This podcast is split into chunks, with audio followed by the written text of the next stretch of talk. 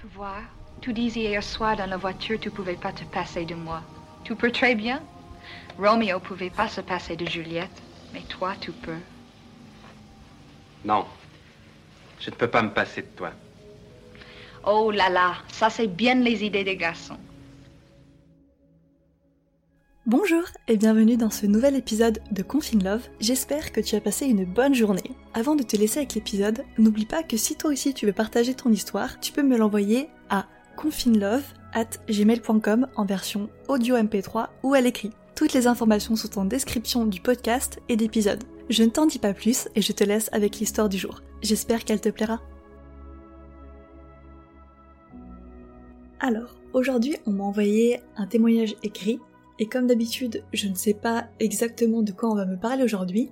J'ai juste lu la première phrase du témoignage et la première phrase m'a déjà fait beaucoup rire. Donc je pense que je risque de rire plus d'une fois pendant la lecture du témoignage.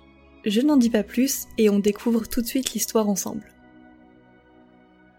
Comme Edouard Baird le dirait si bien, je dis merci à la vie. Moi, je chante la vie, je danse la vie. Et pour cause. Ma plus belle histoire d'amour a commencé le jour où j'ai ouvert grand mes yeux. Le jour où la vie s'est offerte à moi. Le 5 juin 1997 à 6h37. Ma plus belle histoire d'amour, c'est celle que j'entretiens avec la vie, tout simplement. J'aime la vie, j'aime le monde qui m'entoure, les personnes qui composent ce monde, et surtout, je m'aime moi. Peut-être que certains trouveront ça étrange, impétueux, culotté, mais ne dit-on pas que pour aimer les autres, il faut d'abord s'aimer soi-même Pour aimer la vie aussi, parce qu'on est le personnage principal. Moi, je suis une amoureuse de l'amour, de l'amitié, de la vie, de tout ce qui la compose.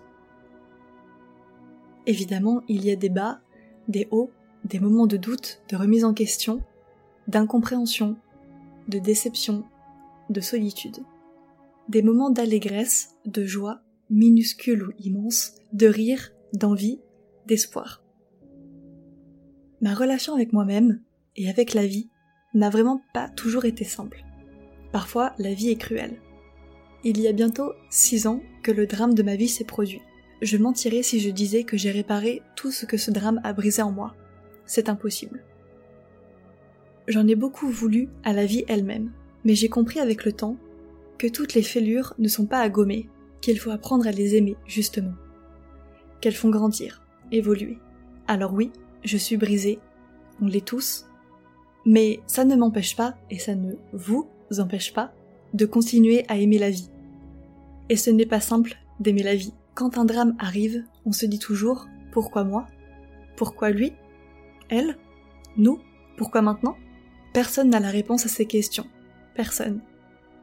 La vie est un mystère une incohérence.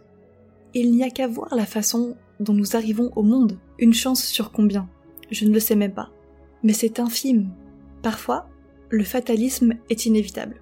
Parfois, il est nécessaire. Mais il doit toujours être accompagné d'un combat. Un combat paradoxal contre soi-même, pour soi-même.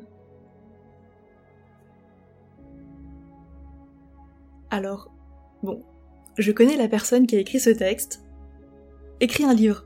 Voilà, parce que je pense que on l'a tous adoré ce texte. Il est évidemment très poétique. Et je pense, enfin moi en tout cas, il m'a fait beaucoup de bien. Alors c'est pas une histoire d'amour, enfin c'est une histoire d'amour, c'est vrai, mais c'est vrai que c'est pas une histoire d'amour avec une personne en particulier. Et ce texte, il m'a fait du bien. Honnêtement, il a vraiment fait du bien. Et je, encore une fois, je pense qu'il aura fait du bien à beaucoup de personnes ici. C'est pas un texte qui fait pleurer ou alors qui va chercher profondément en nous, etc. Enfin, et encore que mais c'est juste un texte qui fait du bien. Donc toi qui as écrit ce témoignage, écris un bouquin, vraiment. Ou alors écris un recueil de je sais pas quoi, mais fais-en quelque chose parce que moi j'ai adoré ce texte, donc je suis très contente que tu me l'aies envoyé. Euh, merci à toi. Je pense que quand on a un petit coup de mou, c'est vraiment le genre de texte qui peut remotiver ou qui peut vraiment nous, bah, nous redonner espoir, tout simplement, encore une fois, nous faire du bien. Donc si un jour ça ne va pas bien, toi qui écoutes ce podcast, toi auditeur, reviens de temps en temps à cet épisode pour te faire un peu de, bien au moral, parce que c'est vraiment une histoire euh, doudou. Voilà, c'est vraiment une histoire qui fait juste du bien. Moi j'ai rien de plus à rajouter. Comme d'habitude, voilà, je vous ai laissé apprécier ce texte. Voilà, c'est bon, j'arrête de parler maintenant. Et voilà pour l'histoire du jour. N'oublie pas que si elle t'a plu, tu peux me laisser un avis sur Apple Podcasts. Ça me fait vraiment super plaisir de lire vos retours. Moi, je te laisse ici et je te dis à demain. Salut